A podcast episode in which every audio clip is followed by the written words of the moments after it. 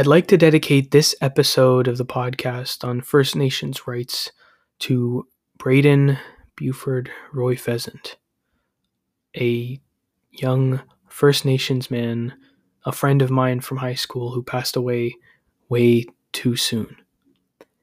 He was the most proud Indigenous man I have ever known in my life, and he's taught me so much over my time knowing him. Though we grew apart over the years, he has taught me a lot, and I keep him in my thoughts. Rest in peace, Braden. Hello, everybody, and welcome to the Cool Side of the Pillow podcast. My name is Jamie, and in this podcast, I interview my friends, family, and even strangers about their passions and hobbies in life. We'll talk about movies, music, sports, cooking, and so much more. So join me as I dive into the world of the geeky, nerdy, and niche on the cool side of the pillow. And now, without further ado, over to future Jamie with his guest. Take it away, Jamie. Before this episode starts, I'd just like to give a heads up that the audio for some of it might be a little bit choppy, but I hope that does not deter you from listening. This is a very important topic and a very important discussion. I learned a lot from it, and I hope you do as well. It's all about First Nations rights and uh, in Canada, and a lot of discussion therein. Please don't let the subpar audio problems uh, deter you from listening. Thank you, and enjoy the show. Hello, ladies and gentlemen, and welcome to the Cool Side of the Pillow podcast. My name is Jamie, and I'll be your host for this evening or this day, uh, depending on when you listen to this. And with me today, I have a very special guest, a very important guest, a very influential guest, I I believe at least, uh, and that is Hazel. Hazel, how are you doing today? Hello for having me. Oh. uh, so uh, it's very nice to see you. It's very exciting to talk about the topic that we have in store today, and that is First Nations rights in Canada, uh, specifically in Canada, because that's where we're based and that's where you are kind of focused, I would assume. Is that mm-hmm. correct in saying? Yes. Yeah. All right. So, First Nations rights, I'm definitely ignorant to a lot of the that aspect of the world, but I'd like to get some kind of initial thoughts, initial, you know, an, an understanding of maybe what what what drove you down this path and stuff. So so yeah, what what what guided you in on this journey towards First Nations rights and stuff in Canada? Yeah, so Unfortunately, I wasn't educated very well on the subject in high school. Mm-hmm. It wasn't until I started university that I learned about residential schools and their you know multi-generational effect on First Nations communities in Canada. And it wasn't even in um, in the course that I took. It was research for an essay that I learned about residential schools. Mm-hmm and I, was, I thought why you know why is this not taught? You know it's just like the holocaust in germany. It's taught in school about what a horrific um, you know multi-year event circumstance it was. Mm-hmm. um, why is this not being taught? Why did i only know about this at 18 years old? And i started to do my own research and i took some sociology courses where um, there were uh, documentaries and essays and such put into the curriculum uh, about First Nations issues in Canada.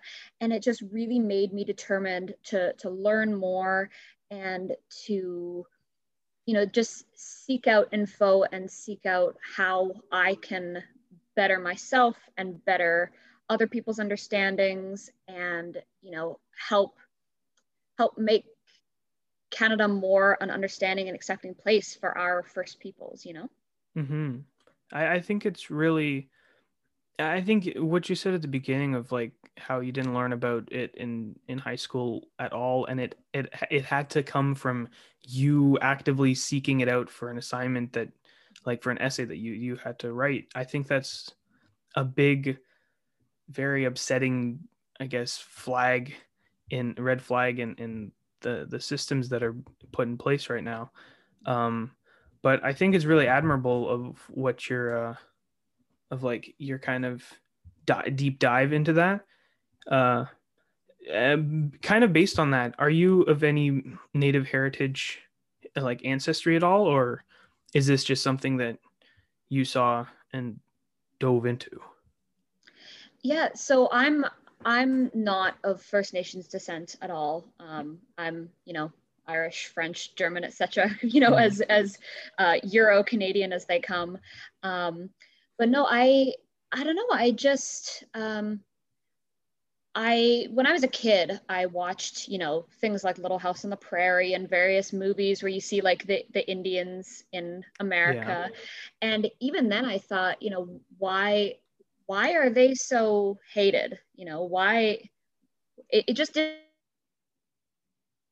didn't seem right to me even as a kid. Um, you know, so then as an adult, um, it yeah, it just it's just something I'm I'm really passionate about. And I I try to spend you know my my free time and time that i have to spare in my life better educating myself. Yeah i really uh, again i find that really admirable. I would love to dive deeper into like like learning about that stuff because as we as we already talked about the the kind of education system implementation of first nations just general things about like the real happenings of First Nations people is so under uh, represented and under talked yeah. about. So yeah, I think that I, I kind of want to dive into that a little bit more and and just get your opinions on the education system yeah. uh, regarding First Nation stuff. Is there something that like you believe is super lacking in representation or pre- presentation in in school and stuff so i i'm gonna uh, start on a more positive note i've been really pleased at how at least my teaching program has handled how our future educators are being taught. So I'm I'm in teachers college at York London and I found that a lot of my profs are, you know, teaching tolerance and acceptance and you know, how we can decolonize the classroom, how we can better represent and positively represent uh, First Nations people, First Nations beliefs, um, the importance of bringing in um, guest speakers. So it's not just reading from a textbook, you're listening from people in the community. Um, and, you know, bringing in beliefs of like the medicine wheel and uh, you know, doing doing research of our own to see how we can bring, you know, beliefs of the Truth and Reconciliation Commission into our classroom, and um, you know, is an upcoming. You know, a lot of teachers nowadays who've who've been teaching for 30 years, they don't really see the importance of that you know there's a lot of oh i don't have any first nations kids in my class why do i have to do the land acknowledgement why do i have to add these into my classroom mm-hmm.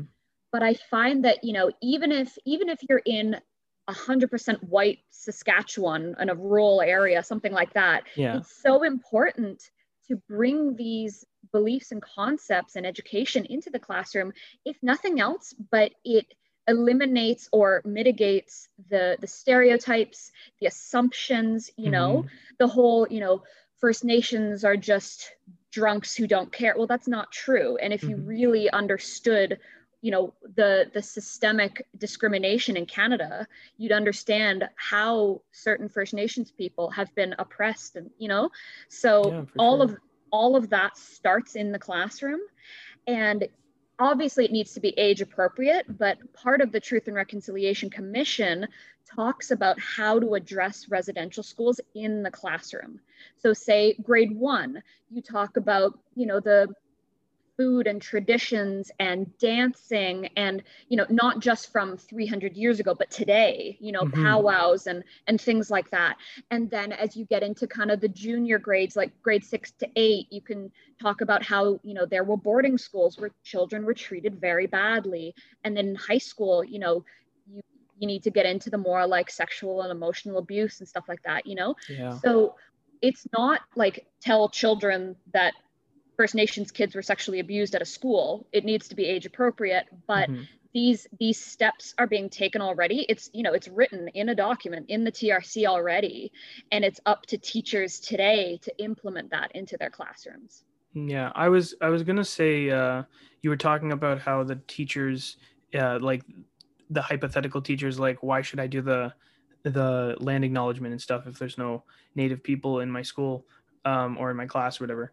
And i feel like there in me uh at least young when i was a younger kid in school and stuff that kind of well one it didn't really like it wasn't something that i thought about consciously because first nation stuff wasn't really dived into a lot in school. But i also like looking back on it i realized that there was likely at least a first nations person or maybe multiple in my classes and uh, that just might maybe like were white passing or didn't like or were like like mixed race or something like that. And it's something that i just never considered. And i think that that's something that you might not know exact like lineage of people or what people are like what people like recognize themselves to be. Like if you're white passing but good because i'm a white passing man but i'm of Arab descent, and I'm very in touch with my Arab heritage, and no, nobody would guess that I'm like an Arab person, so they would they wouldn't like consciously think about that in my presence. But I think that it's something that it, it's something that we should be teaching kids because whether or not there are native people in the classes, also because there's you know TV shows and stuff put out these these like really problematic presentations of native people and yeah. if that's all you're seeing of them instead of like being or talking about them or bringing them up in class in like a real real way then it's just going to be that that takes over the, their perception mm-hmm. and i think that you you really touched on that and i think that that's a really important aspect of it another thing you touched on which i want to dive into more yeah. is uh, we've talked about this a little bit outside of uh, this podcast, uh, you and I, but the medicine wheel. I want to dive yes. into that kind of mentality and that kind of teaching. Yeah. Uh, so, can you explain that to me? Because I'm pretty uh, unfamiliar with it. Sure. So, um, so the medicine wheel is basically I, I don't want to I don't want to describe it wrongly, but to my knowledge, it's you know our our connection to the earth um, and our connection to ourselves, uh, physically, emotionally, intellectually, and spiritually. So, in the context of education, I learned how can we support students physically, emotionally, intellectually, spiritually you know? Mm-hmm. and the medicine wheel itself you know it has the four seasons it has the four you know directions north south east west. It has um, four different colors uh, yellow red black and white. And it's all about balance and kind of equilibrium and harmony in nature. Okay. Um, yeah. So um, it's it's a really cool concept. And yeah, it's you know it has kind of four of everything, which is the the, the balance, mm-hmm. um, and yeah, it's it's really important for me to think about you know in a math lesson, in a French lesson, in gym class, you know how am I supporting my students, um, and everyone has different needs. You know, some may have more emotional needs, some have more physical needs, and you know how how am I how am I best um, fostering students' potential and and meeting their needs in the classroom? Mm-hmm. Yeah, I I really like that. I think that that the idea of you know ba- that that balance between those four elements is is something really interesting because i was looking it up before uh, this you know discussion this talk um and i saw a few different like kind of I, I looked up some pictures of it and images and stuff and they all kind of they all like follow the same idea but mm-hmm. they looked a little bit different they were like slightly you know it i guess it would be something to the effect that different i guess like communities or different tribes or whatever mm-hmm. kind of view it in different ways or, or kind of have crafted it differently um is do you do you know if that's true I, I believe so. I have seen different ones as well. Um, I recently bought a, a, laptop sticker of a medicine wheel, and it's kind of just the the lines around the outside and then in the middle, but then not filled in in the center. But I've seen other ones okay. that are full kind of quarter of a circle of white, yellow, uh, black, and red. Mm-hmm. So yeah, I I can only assume that you know different communities uh, draw it a different way. Um, but I I can't say more than that. Yeah, um, I, I think that uh, I, I kind of want to go back to your um, your your background not being uh, of Native heritage, yeah. um, of Native Canadian heritage. Mm-hmm. Um, and just kind of dive in a little bit more to that because I know that you're so uh, you're you're very active in the native community and stuff like that and we'll get into into your business in, in a little mm-hmm. bit um but i just want to kind of ask a bit of a maybe an uncomfortable topic or or, or a tough topic but um i just want to know if it feels uncomfortable or or odd being like a white person so active in the like this native space because I don't know how how it is for you. So I'd like to know. Yeah. So, I mean, to be honest, I don't know. I don't really know anyone personally who is who is First Nations who lives on a reserve. I know a few people who are um, who pass as white, but who have First Nations heritage, but don't live on a reserve.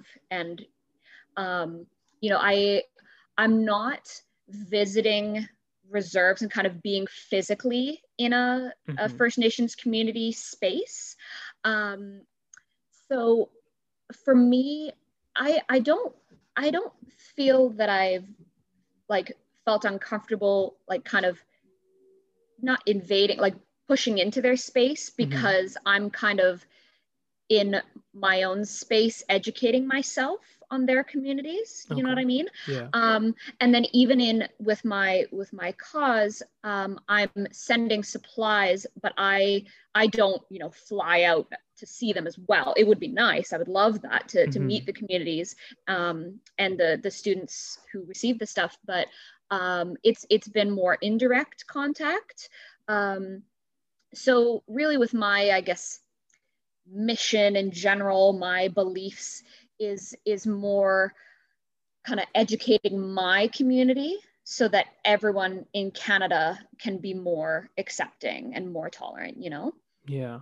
Uh, yeah, I really yeah, that's I think that's important and and I I do hope that uh you do get to visit the locations that uh you know you're sending stuff to um because I'm I feel like that would be an incredible experience just to kind of yeah. see it like in person rather than over stuff. Because yeah. let's let's dive into that actually now that we're talking sure. about it. Um yeah. so you have a uh you have a business or you work with a business? How how is this uh yeah. this happen? So it's i mean i don't i don't really call it a business because like i don't it's none of the money's for me. Um mm-hmm. so i i really just call it kind of my cause.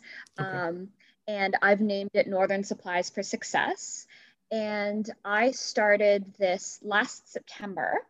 I was, um, you know, just thinking about uh, myself starting teachers college and you know i had everything i needed but i didn't feel that it was right that so many canadian kids particularly in uh, First Nations, Métis, Inuit communities uh, that didn't have the supplies they needed to start school.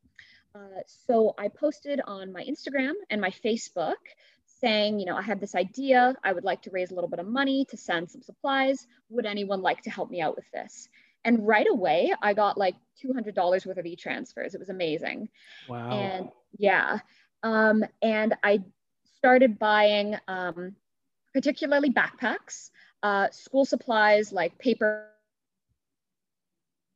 pencils, markers, um, feminine hygiene products, so pads and tampons. Mm-hmm. And I was, you know, as transparent as possible. I posted pictures of what I bought and I was, you know, telling people about my progress. And then I was worried about where, like, how I would ship everything and the cost of that. Yeah. So I was reaching out to different communities and I got a response from a representative from True North Aid who, um, their their mission, you know, kind of similar to mine, but on a grander scale, is to support uh, First Nations communities across Canada, especially ones that, um, you know, have difficult road access or only a fly-in access, yeah. things like that. Uh, and they offered to pay for the shipping, which was insane, wow. incredible. Yeah. Um, so since last September, I've done five pretty large shipments. I started sending uh, gently used winter clothing and like coats and boots as well, because uh, it you know it's very cold up north. Mm. Um, and I've been sending some like flat rate Canada Post boxes to far north Nunavut. I have a, a contact there who teaches wow. grade seven. Yeah, so I've been sending her. She wanted in particular art supplies. So things that we can just get at the dollar store, but cost a fortune up there, like plasticine, um, like tongue depressors, uh, paint, oh, wow. things like that. Yeah. Yeah. Yeah. I remember. I remember when I was younger. Uh, I don't remember what grade or anything like that, but I remember watching some or a few different like videos in class of native life. I guess n- more north uh, than us here, and and like how insane the like like money gap is between things we have here and and things over there. And it like it shook me really yeah. to to a crazy extent. But it's it, it's really awesome that you can that you're you're able to already not even a year in and you're already reaching so many different places all around Canada. Is this something that you'd like to um to like take to America eventually? Is it something because I'm sure you want to grow this more and more and more but is this something you want to take around the world, or do you want to keep it localized in Canada more than anything else? Um, I would be definitely interested in sending things further. Um, I've been focusing on Canada just because, like in America, it's there's places that are remote but everything is accessible by car you know mm-hmm. like in in canada it's it's a lot harder to get supplies up to the northernmost areas like in the territories yeah um, and thus things cost a fortune whether it's menstrual pads whether it's like ground beef whether you know anything yeah. like that it costs so much because of the the cost to get it there mm-hmm. um, i i do I do want to continue as much as I can. Um, particularly sending um, sending the flat rate boxes because although it's a smaller amount of supplies, I can send them to more communities than just the five I sent large amount to, you know? Sure. Um, but uh, yeah, I mean, I I'm still kind of reaching out to I, I reached out to, you know, like counselors in Oakville, uh, various like minor celebrities on Instagram. A lot of them don't answer my DMs, sure. but a couple did. Um, and uh, yeah, no, I've received a lot of support. I've I've raised um, about thirty five hundred dollars at this point, and. Wow. Thanks. Um, and a lot of people have have bought supplies um, so it's it's really more than that because you know people have the choice of donating on my website. You get like a tax receivable donation, mm-hmm. or um, or they you know you can go to Walmart and buy a backpack and a pencil case or whatever. Uh, and people have been dropping stuff off. And the local cinema was a huge help as well because um, in January, um, a local newspaper or the, the Oakville Beaver did a little piece on me and like a photographer came and cool. took pictures of supplies. Yeah. Um, and then the local cinema offered to be kind of a drop off point. So in February and March, I had tons and tons of stuff that people were dropping off, which was amazing. Yeah, that's great. So yeah, it was more than just that that amount of money because lots of supplies were given as well. Yeah, that's great. I, I mean, I'm sure there's tons of people who've got like like leftover stuff that they don't use anymore. It's probably still great quality that yeah. like uh because we're such a consumerist culture, right? So you like yeah. get something, get bored with it, put it aside. So that all that stuff must be really like uh coming in coming in handy at this point. Uh, yeah. That that there's like this, and it's it, it it's been less than a year since you've been doing this too, which is it's insane to to think about.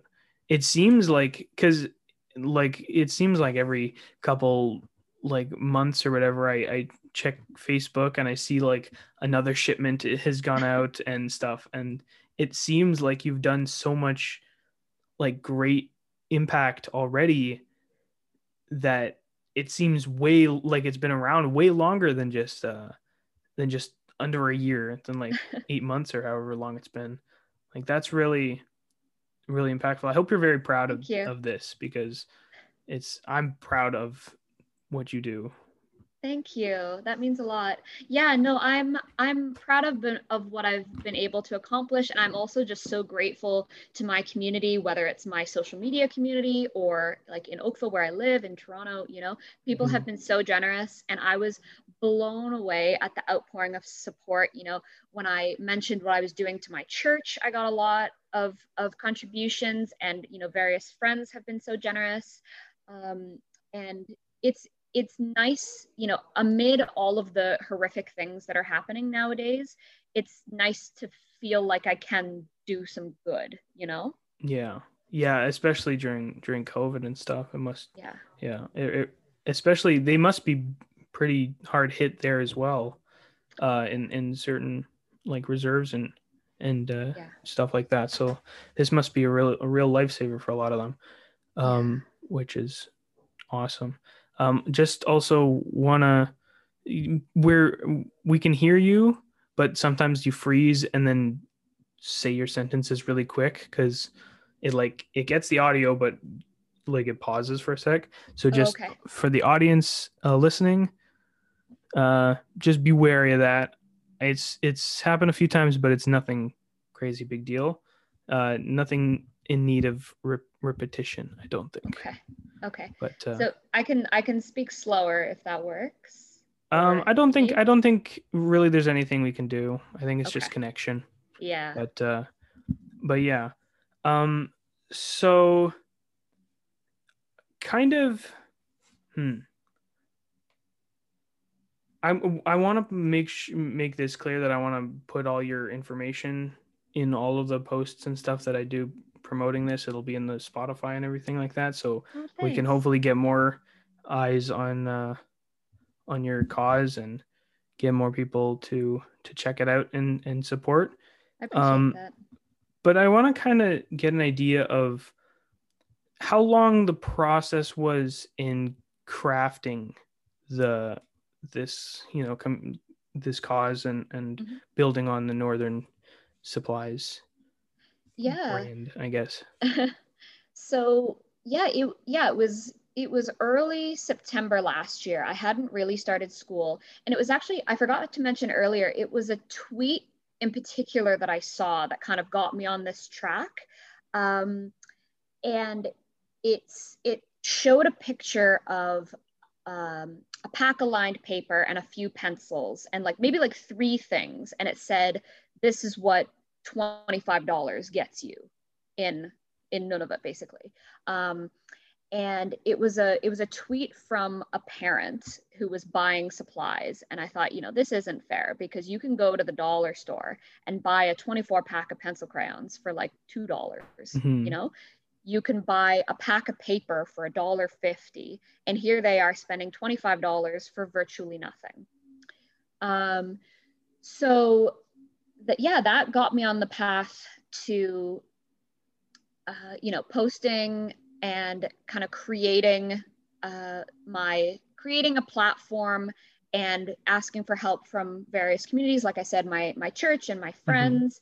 Mm-hmm. Uh, and I think it was in early October that True North Aid made my donation website. So they asked for a few photos from me and a quick blurb about, you know, what my goals are and who I am. Um, and then each shipment kind of happened every few months because you know I was in school, but with COVID, I had no commute, no anything, so I had time to devote to this. Yeah, and it was time consuming because of you know the the packing and the boxing taping labeling but it just it felt really good when i put all the boxes into our minivan and sent them off to the warehouse mm-hmm. um, and then you know i i was able to post like you said I, I posted you know each time and just a little description about each one and then it was so nice to get a message from the community or, or through my contact at True North Aid. Mm-hmm. I I got uh, you know a few photos of kids wearing the clothing that I uh, sent up, or nice. you know with a with a bag full of school supplies, things like that. It was mm-hmm. really nice to see. So you're are you you're packing all this stuff up and collecting all this stuff yourself or do you have like a small team of people or is it just all you all the time and then sending it out to true north aid so my unofficial team is my parents okay um, so it's really it's it's just like it's me it's it's my thing mm-hmm. my parents have been super generous with helping me pack helping me uh, label. You know, there's a lot of cutting and taping. Yeah. Um, loading heavy boxes of uh because uh, I started doing book children's books as well. Okay. Because uh, if people donated them, I'm like, yeah, I will absolutely send those. I can uh, definitely send some of those as well, so I might do that. Nice. That's great. Um, yeah. So um, you know, whether it was was packing upstairs, loading everything into the minivan, driving there with me. Um, I had a few friends who would go shopping with me. We'd go to Walmart or the dollar store and and pick out supplies. Uh, so I've I've had you know members of my you know close circle have been so so generous in their support. Um, but yeah, it's it's kind of a it's kind of my passion project that I've been doing the past year. But I can't take all of the credit because so many people have helped so much. Yeah, for sure. And you uh you said you have a you have a website as well. Uh yes. just for the viewers, what uh where can they go to support this? I'll put them again, I'll put the links in uh in everything, but yeah. So it's on the True North Aid website. Uh, it's a little complicated to say verbally. Okay. It's like slash northern dash supplies dash for okay, success. Okay. Um, but uh, yeah, if if you look on the True North Aid website, you'll be able to search for my cause and uh, and it'll come up with with my name and and my kind of description. Okay, good. That's I'm I'm I'm really it's really awesome that like True North Aid and you have kind of like united in this in in the cause. That's a, a nice like extra level of support and yes, you know affirmation that that what you're doing is is working and stuff. So that's that's really awesome. Yeah, I couldn't have done it without them. My parents, um, who, you know, they'd said from the beginning, oh, we, we will donate some to you as well. They offered to pay for the shipping, which was so generous. But with True North Aid, it's allowed me to do more than one shipment. So I, yeah, I really couldn't have done it without them. Yeah. Um, I wanted to, I wrote it down somewhere and I can't find it. Um, yes. Okay. So other than going uh, through like your uh, Northern Supplies uh, for Success or True North Aid, um, what what would you what could you suggest for people like me or other people who aren't really either educated or um, as educated as they'd like to be in how they can you know support or learn or you know evolve in understanding native life and native issues and stuff? Yeah so one thing that i i need to do more um, well I'm going to say everybody needs to read the Truth and Reconciliation Commission. I've read some of it. I need to read the whole thing. It's a big document. It is a big document. It is time yeah. consuming, but even just a little bit, you know, it it yeah. lays out what um, First Nations communities are asking of the government, you know, following the schools, um, what we can do in, in politics, in the classroom, in our communities. You know, it, it's pretty specific in, in what they need from the non-native community. Um, I also think following um, whether it's artists or athletes on Instagram, um, it's it's really cool to see First Nations life and culture today. You know, like we we learned about you know longhouses and and stuff that that took place hundreds of years ago and you know the the matri- matriarchal society that's you know still in place today but life is and i remember hearing on the radio a, a cbc interview that a first nations person talked about how in her school she learned all those things and as a first nations person she couldn't really identify with it because it wasn't how she lived today. Yeah. So um, I actually follow um, a couple Americans on Instagram. They live in Arizona and they founded Well for Culture. Um, it's, uh, I think that the, yeah, the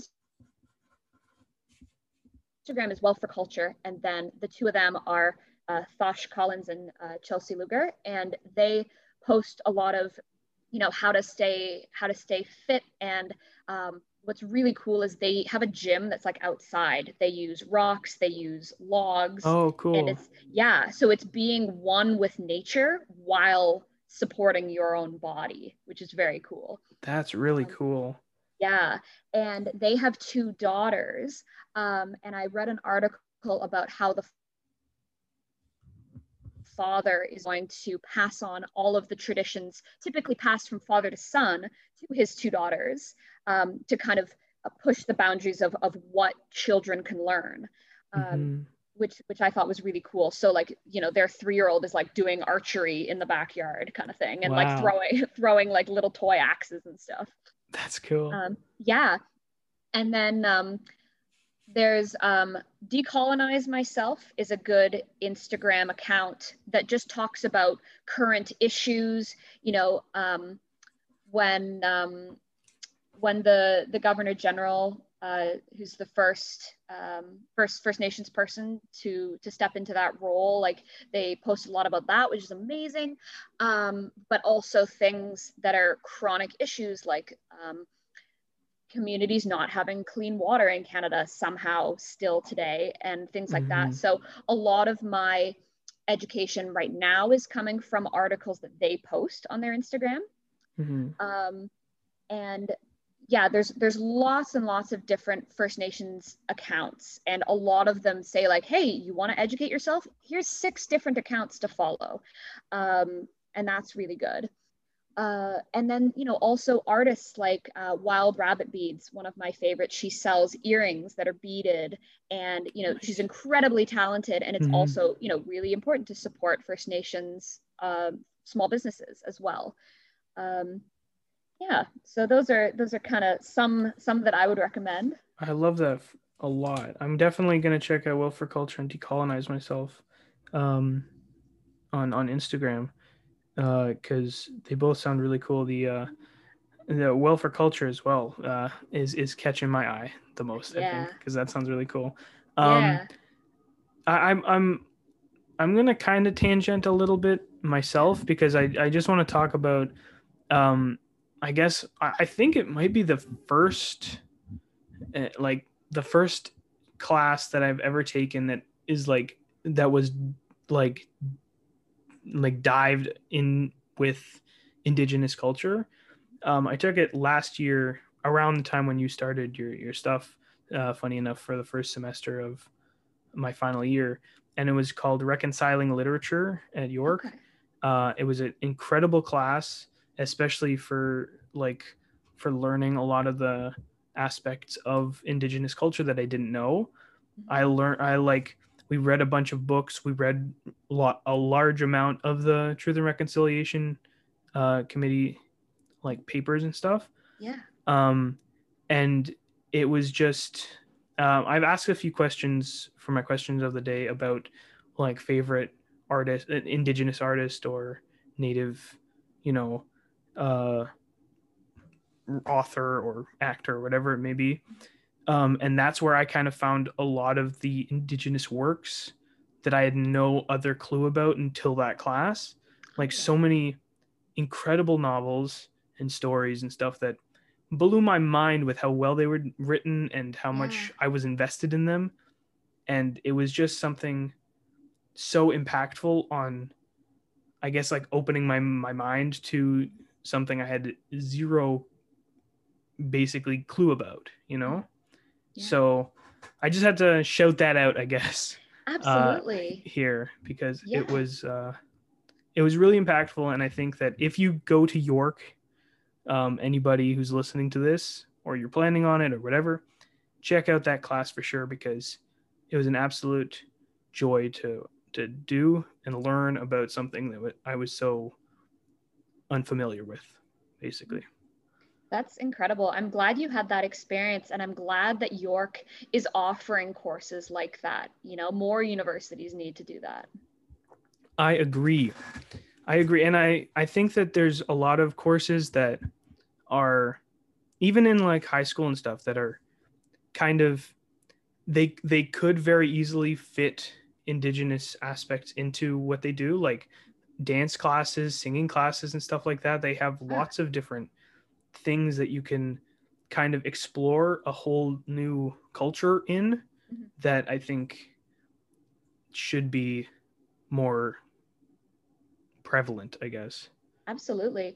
Well, one thing I noticed in like I was reading the curriculum to lesson plan this past year, and English and French curriculum is not like teach this book, at least in primary school. It's like you need to teach these skills reading, writing, speaking, and listening. Mm-hmm. So we can really use whatever resources we want. We can do Métis literature in French, you know, yeah. and read and read that with our class. So I'm I'm really excited to highlight a lot of different voices, you know, obviously from France and Quebec, but also French speaking other other French speaking countries and um, French speaking First Nations communities. Uh, and I'm glad that it doesn't stipulate, you know, read this book that's been taught for the last 50 years. Yeah. yeah. I, I really, yeah, I think that's a really important aspect as well. The, because there's, again, there's so many different places that indigenous culture and indigenous works and stuff intermingle so like heavily with the stuff that we learn already. So why not switch something out put something new by a different person who's experienced different things in? Yeah. Instead of like you know i had an episode on shakespeare and i like shakespeare but like you know along with shakespeare something completely different that yeah. explores a whole different culture but yep. yeah. Um, Absolutely. So, I mean, that's the the gist of a lot of my questions. I've got some about like uh like recommendations and stuff of, of movies and shows and i know you have a lot uh, of shows that uh, uh, that you'd like to to talk about so let's let's get into that a little bit um, yeah. some main recommendations for books or shows or movies yeah. or whatever have you Sure.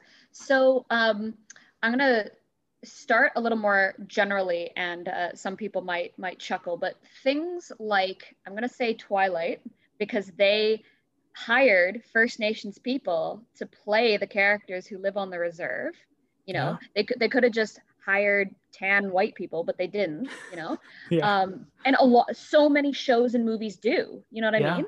Yeah, yeah. Um, so hiring people who represent the culture. Um, also, uh, the second Frozen movie had a native Scandinavian community. Um, oh and wow! Yeah, the the Northuldra are um, yeah are a, a, native community. That's cool. Um, well, I don't think they're I don't think they're called that, but um, mm. it, they were based off of a native community. Okay. Um, and you know the narrative in that plot line that the people in the kingdom thought that the Northuldra had caused the attack when it was really the king and his men who had attacked them, yeah. and that the forest would not settle until truth came out. Yeah. And I just I I recognize the parallels of today in that plot line, you know? Yeah. Um one show that I've I've told you about that I think is really important for people to watch is Burden of Truth. Um, it's a, a, Canadian law program set in a fictional town in Manitoba. Um, and there's a number of First Nations actors who are leads in the show. And not only that, but each season discusses a different issue that impacts First Nations people. So, uh, one of the main characters is accused of murder and experiences you know the injustices of our legal system in canada as a first nations woman. And you know in um, our foster care system in canada there's so much inequality and injustices. And you know there's another character who faces that. And um, land rights as well. You know, there's a company that's trying to buy off a woman and her land, um, and she doesn't want to sell it, but they want to build this big mining corporation, you know?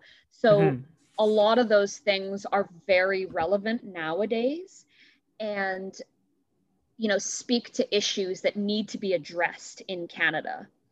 Um, and it's it's just in my opinion it's a very well made canadian show and i quite enjoyed it it's on netflix um, and cbc gem so it's available to all canadians i, who... I also believe it's on uh, amazon prime video oh good good okay i didn't know that okay cool unless but this yeah. is a different thing called burden of truth which it very well m- might be because i'm sure uh is Kristin Kreuk in it yes yes okay so it. yes it's also on uh on uh, uh, Amazon Prime.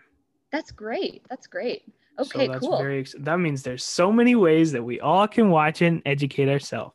Yes. Um, there's another one that I wanted to bring up because I haven't watched it, but I've seen it around on billboards and stuff uh, here. I don't remember what it's called, but there was a uh, there's this show. It seems like a like a comedy or maybe a dramedy or something with uh, native people and it came out or is coming out soon or recently and it oh i'm so mad that i don't remember this um it has two lead uh native uh actors i think an act yeah two two lead i'm just gonna look i'm just gonna okay. look up native native come on computer come on computer native led TV shows.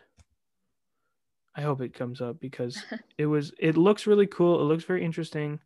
And I wanted to know if you heard about it or seen it around. But I guess it doesn't want to show up. Goodness. I don't remember is... anything else about it, but I remember oh, okay. lots of praise about it. Okay. And I want to Oh, this is upsetting. Golly. Okay, well, if I figure it out, I guess I'll put it on the on the thing. Yeah, sounds good. I'll, I'll post. Oh, I'll shout it in the you know comments and stuff of the yeah. things I post. Golly. okay. Any any other um shows or movies? Uh, there is a new show that I haven't seen yet, but I, I want to. I don't know if it's available in Canada yet, but it's called Rutherford Falls. That's the um, one. Oh, is that it? Okay. That's the one. Yes, yes, yes. Oh, Rutherford oh, Falls. Yes, yes. So I'm I'm really excited to see it because I mean Ed Ed Helms is always super funny, and I've I've never seen anything with um, Yana. Is it Jana or Yana uh, Schmieding? I think her name is. Um, but uh, yeah, no, it looks amazing, and you know, it's relevant as well because you know a lot of people stick really tightly to we need to keep these statues because these people did some good things. It's like, yeah, well, they also did a lot of terrible things, and we've had them up for like a hundred years, you know. Yeah, I thought this was a Canadian thing. But it's an uh, American one. Okay, okay. Yes, it's on Peacock, which I, I don't know if that's available in Canada. It's not. We don't okay. have we don't have Peacock in Canada. Okay. Um, but that's if you live in America, I think America is the only place that gets Peacock. So if you live in oh, America, yeah. check it out, please. Because and then tell me how it is because it looks really interesting and a sitcom. I'm all about sitcoms, so yeah, you know. But that's really cool. I ha- I was like 100% sure it was a Canadian show, and I don't know why. Oh yeah. But uh, yeah. yeah, I mean, a lot of a lot of people don't realize how many First Nations people there are in America you know? Mm-hmm. like when when we say first nations issues i feel like we just think immediately canada. Um, but there were there were residential schools in america. They were called boarding schools. And there are a lot of, of first nations communities as well. Like um, the the guy of the partnership who run Well for Culture, one of his posts on Instagram said, Oh, when you think of Arizona, you probably think of like the Grand Canyon and where old people retire, but there's actually a really flourishing First Nations population there mm-hmm. um, with lots to offer, you know? Yeah. Yeah. That's uh that's really awesome. I love so much of that. Do you have any book recommendations? Because I've got a few that I would like to just say as well, but if you've got any. Yeah, um, not books in particular. I need to find more. I, you know, lots of articles I've read. Um, you know, if you Google how to decolonize the classroom, there's lots and lots of stuff to read. Mm-hmm. But go for it with your book recommendations. Um, I want to hear too. Yeah. So in the class that I took, there were two that were standouts for me, and that was The Marrow Thieves by, um, oh, something cherry, something cherry, Ch- something cherry and it's slipping my mind. But uh, there's that, uh, the Marrow Thieves, which is kind of like a dystopian future, but like a dystopian novel, but uh, with native uh, characters, which is which is such a cool twist on on that stuff. Yeah. Um, and then there's, um, golly, um. I'm I like just forgetting things right when I record. Isn't that fun? Isn't that great? Monkey Beach is the name of the other one uh, by Eden Robinson. An, an exceptional story, probably my favorite book I've ever read, ever. Uh, wow. uh, it was uh, so interesting and told a great story. Um, and it felt so real, and you connect with the characters really, really deeply. Mm-hmm. And it and it doesn't shy away from a lot of the the issues that uh, are faced by Indigenous communities and indigenous people but it doesn't like th- one of the things that i find in a lot of representation of indigenous people is that is it's like they are like kind of dictated by those parts of like their culture but this shows them as real people with a whole bunch of yeah. different like characterizations that just often face a lot of the same things or a lot of things impact them all in different ways, which is absolutely incredible. And the last one I want to talk about is one I did for an ISP for school called uh, the Medicine Shows. Okay. It's like it talks about indigenous performance and stuff. Okay. Uh, and it's by Yvette Nolan, a very okay.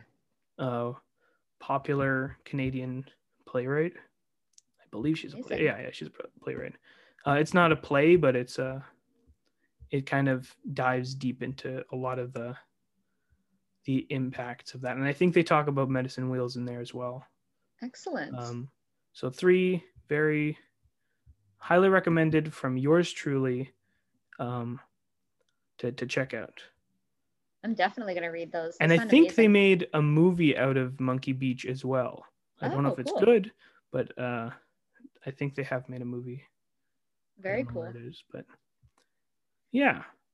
And that's why books like these are are so important to to show, you know, First Nations like culture and talent, but also like I find that the the narrative, even among well-meaning people, is to present First Nations people as oppressed. You know, it's the same with like Black and Brown people too. We yeah. present them as oppressed and struggling, but instead of doing that, I mean, we should recognize the struggle, but also highlight their strength, resilient, the, the talent, you know, yeah. um, the uh, the the courage and and the amazing things that they're doing today. You know. Yeah, and like they live normal lives a lot of them just live normal lives but on a reserve or stuff Mm-hmm. like that like Yep. some it doesn't it's not all gloom and doom all the time Yep. you know Exactly. and i think that's that's missing a lot and i think you're really right in they like to present you know minority characters as Mhm.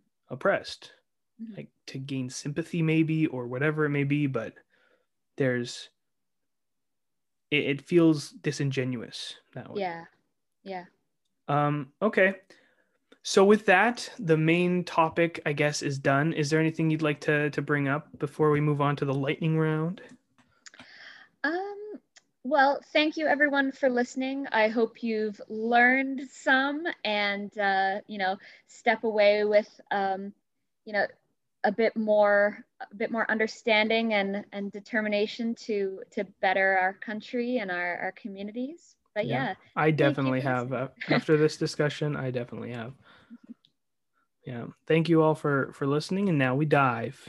yeah. We dive Woo. into the lightning round. The lightning round time. This is a bunch of. It, we're gonna dive a little more personal stuff. It's not like deep or anything like that. It's just favorite this, favorite that, uh, this or that. You know. Um. So first one is Hazel. Yes. Cake or pie? Cake. Okay. Any sp- any particular? Any particular kind?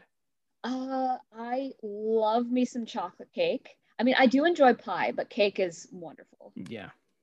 I I think I'm on. I mean, I I've I flip flop a lot myself. Oh yeah. Um, Cats or dogs? Cats. Dog dogs they they kind of scare me. Cats are yeah, I would say cats. I always as a kid I was dogs adults, I'm definitely a cat person. Interesting. That's very interesting. Yeah, because I've heard this a similar thing from from other friends that as a kid, it's dogs, and then you grow up and it's cats. It's interesting. Um, what's your favorite movie?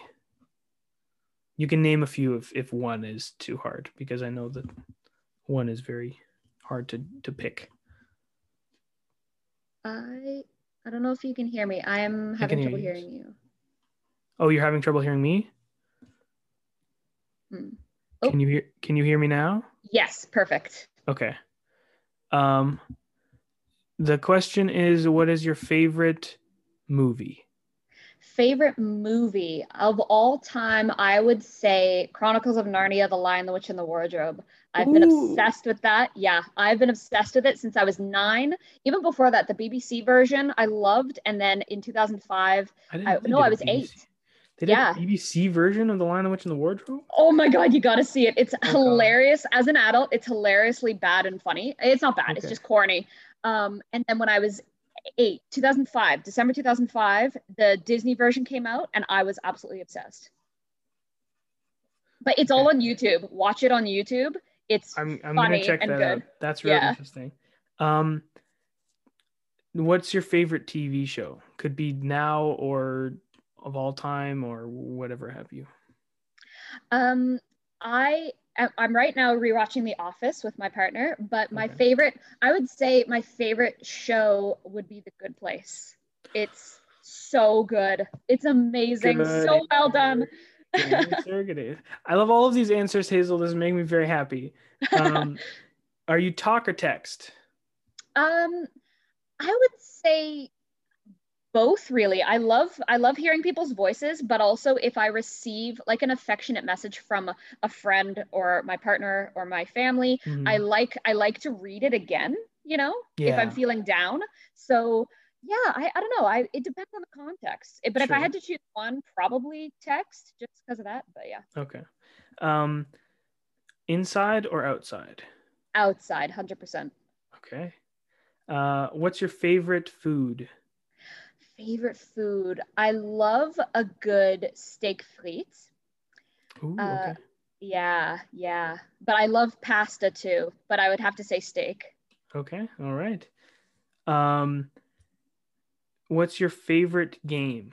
Could be board game, video game, you know, uh, game show if you want. Yeah. Um, I mean, Settlers of Catan is super cliche, but I love Catan. Okay. Yeah. Yeah. I mean, I think that's the first time it's been said on the podcast. So Oh, okay, cool. Yeah. Yeah, no. Um, we have like multiple expansions, so we do kind of like an ultra mega Oh. Catan. Yeah, it's massive. Like it takes up an entire table. yeah, I've only played it one time and I really liked it, but it needs lots of people seemingly. So Yeah, you know, COVID's not a great time for that if you don't have Of a great a big family. But uh, um, earth, air, fire, or water. Oh, that's a good one. I would say earth. I love trees and flowers. Okay. I Yeah. like that. Um, uh, penultimate question: Who's your favorite musical artist or musical act? Oh, good. Um, I my favorite band is Walk Off the Earth.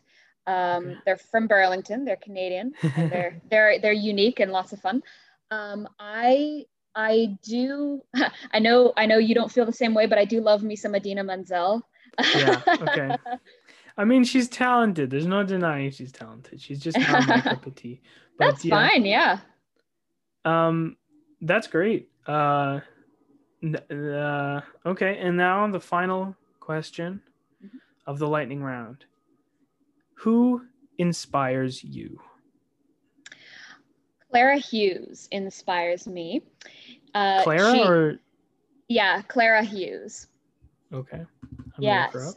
Yeah. So she, fun fact, she is the, I th- I believe she's the only Olympian to win multiple medals at both summer and winter Olympics. Wow. Yeah. Yeah. She is the face of Bell Let's Talk. Um, and she competed um, in various games, including the one in Vancouver. Um, and Cyclist I, and speed skater. Yes. So I short track speed skated when I was in primary school and high school, and I competed. And I, when I was at a skating competition, I watched her skate in the Torino, Italy Olympics, and just fell in love with her as a person and as a as an athlete. And she is a passionate mental health advocate, as am I. And what's really cool is every single Instagram post she makes, she writes the First Nations territory upon which she stands. Whether Oh, she's wow. like, yeah, whether she's at a friend's house, hiking in a mountain, at her own house, she always puts it at the bottom, which I think is so important, you know, like with the land acknowledgement that we say at events and at schools and stuff. She she does it, you know, just in an Instagram post, which is really, really cool. That's awesome. Yeah. She's fr- she's from Winnipeg as well. Yes. Love that. Oh, that's so great. I'm going to dive into her career because she looks like a very interesting person. Yeah, she's incredible. I just read her memoir and it's amazing. She's such a phenomenal person. That's crazy though. That's that's really awesome that she uh, competed in both uh, in both summer and winter and won Yeah. in both. Uh, she she won a gold in Torino, Italy, and silver and bronze in other Olympics. okay, that's cool. Yeah. Oh, good. Damn good for her. That's awesome. Yeah. Yeah. Um, uh, okay. Well, then with that, that ends the lightning round. I do want to bring up one more thing just to get your your thoughts on it. It should have been in the main topic portion, but it popped into my head just now. yeah. Um, I want to know, I guess, basically, if you remember the TV show Tipi Tales. Tipi Tales. No, I'm not familiar with it. It was a Canadian um, TV program with, uh, I don't even know how to describe them. It wasn't like, it was kind of like puppets. I think it was puppets of like Okay. indigenous uh, people, and they were just living their lives and stuff. And uh, there's one song about Saskatoon berry pie and Oh, stuff. okay. I'll send you a photo of it. Sounds good. Uh, maybe I'll check it out. I don't remember. I don't know if it's any good. I was a kid when I watched it, so I have no idea if if it's a good show or if it, you know, if it's accurate or or like well representative. But I loved it as a kid. That's all I know. Awesome. Um, but anyways, thank you, Hazel, for joining me for for talking about all these really important topics and uh, and diving into to all of it with me. Uh, this has been an absolute blast and a really uh, uh, information rich uh, discussion. So I'm very yeah. thankful for that. Um, yeah. So thank you again for joining. Thank you so much for having me. My absolute pleasure. I hope we can uh, can keep in touch and, and talk more uh, Indigenous First Nations talk uh, as as as I eventually watch Rutherford Falls. yeah, soon, me too. Hopefully. yes. Um, but yeah, other than that, thank you everybody for listening at home uh, or wherever you are, I guess, because phones are everywhere. Um, but yeah, thank you everyone for listening. Thank you, Hazel, once again. And stay frosty, my friends. Goodbye. Say bye, Hazel. Bye. Bye. Thank you so much for listening to this episode of the Cool Side of the Pillow podcast. If you like what you heard, tune in every Monday for all new episodes. And follow me on Instagram at the cool side of to keep up to date with what I've got going on. While you're at it, check out my website, thecoolsideof.com. Stay frosty, my friends.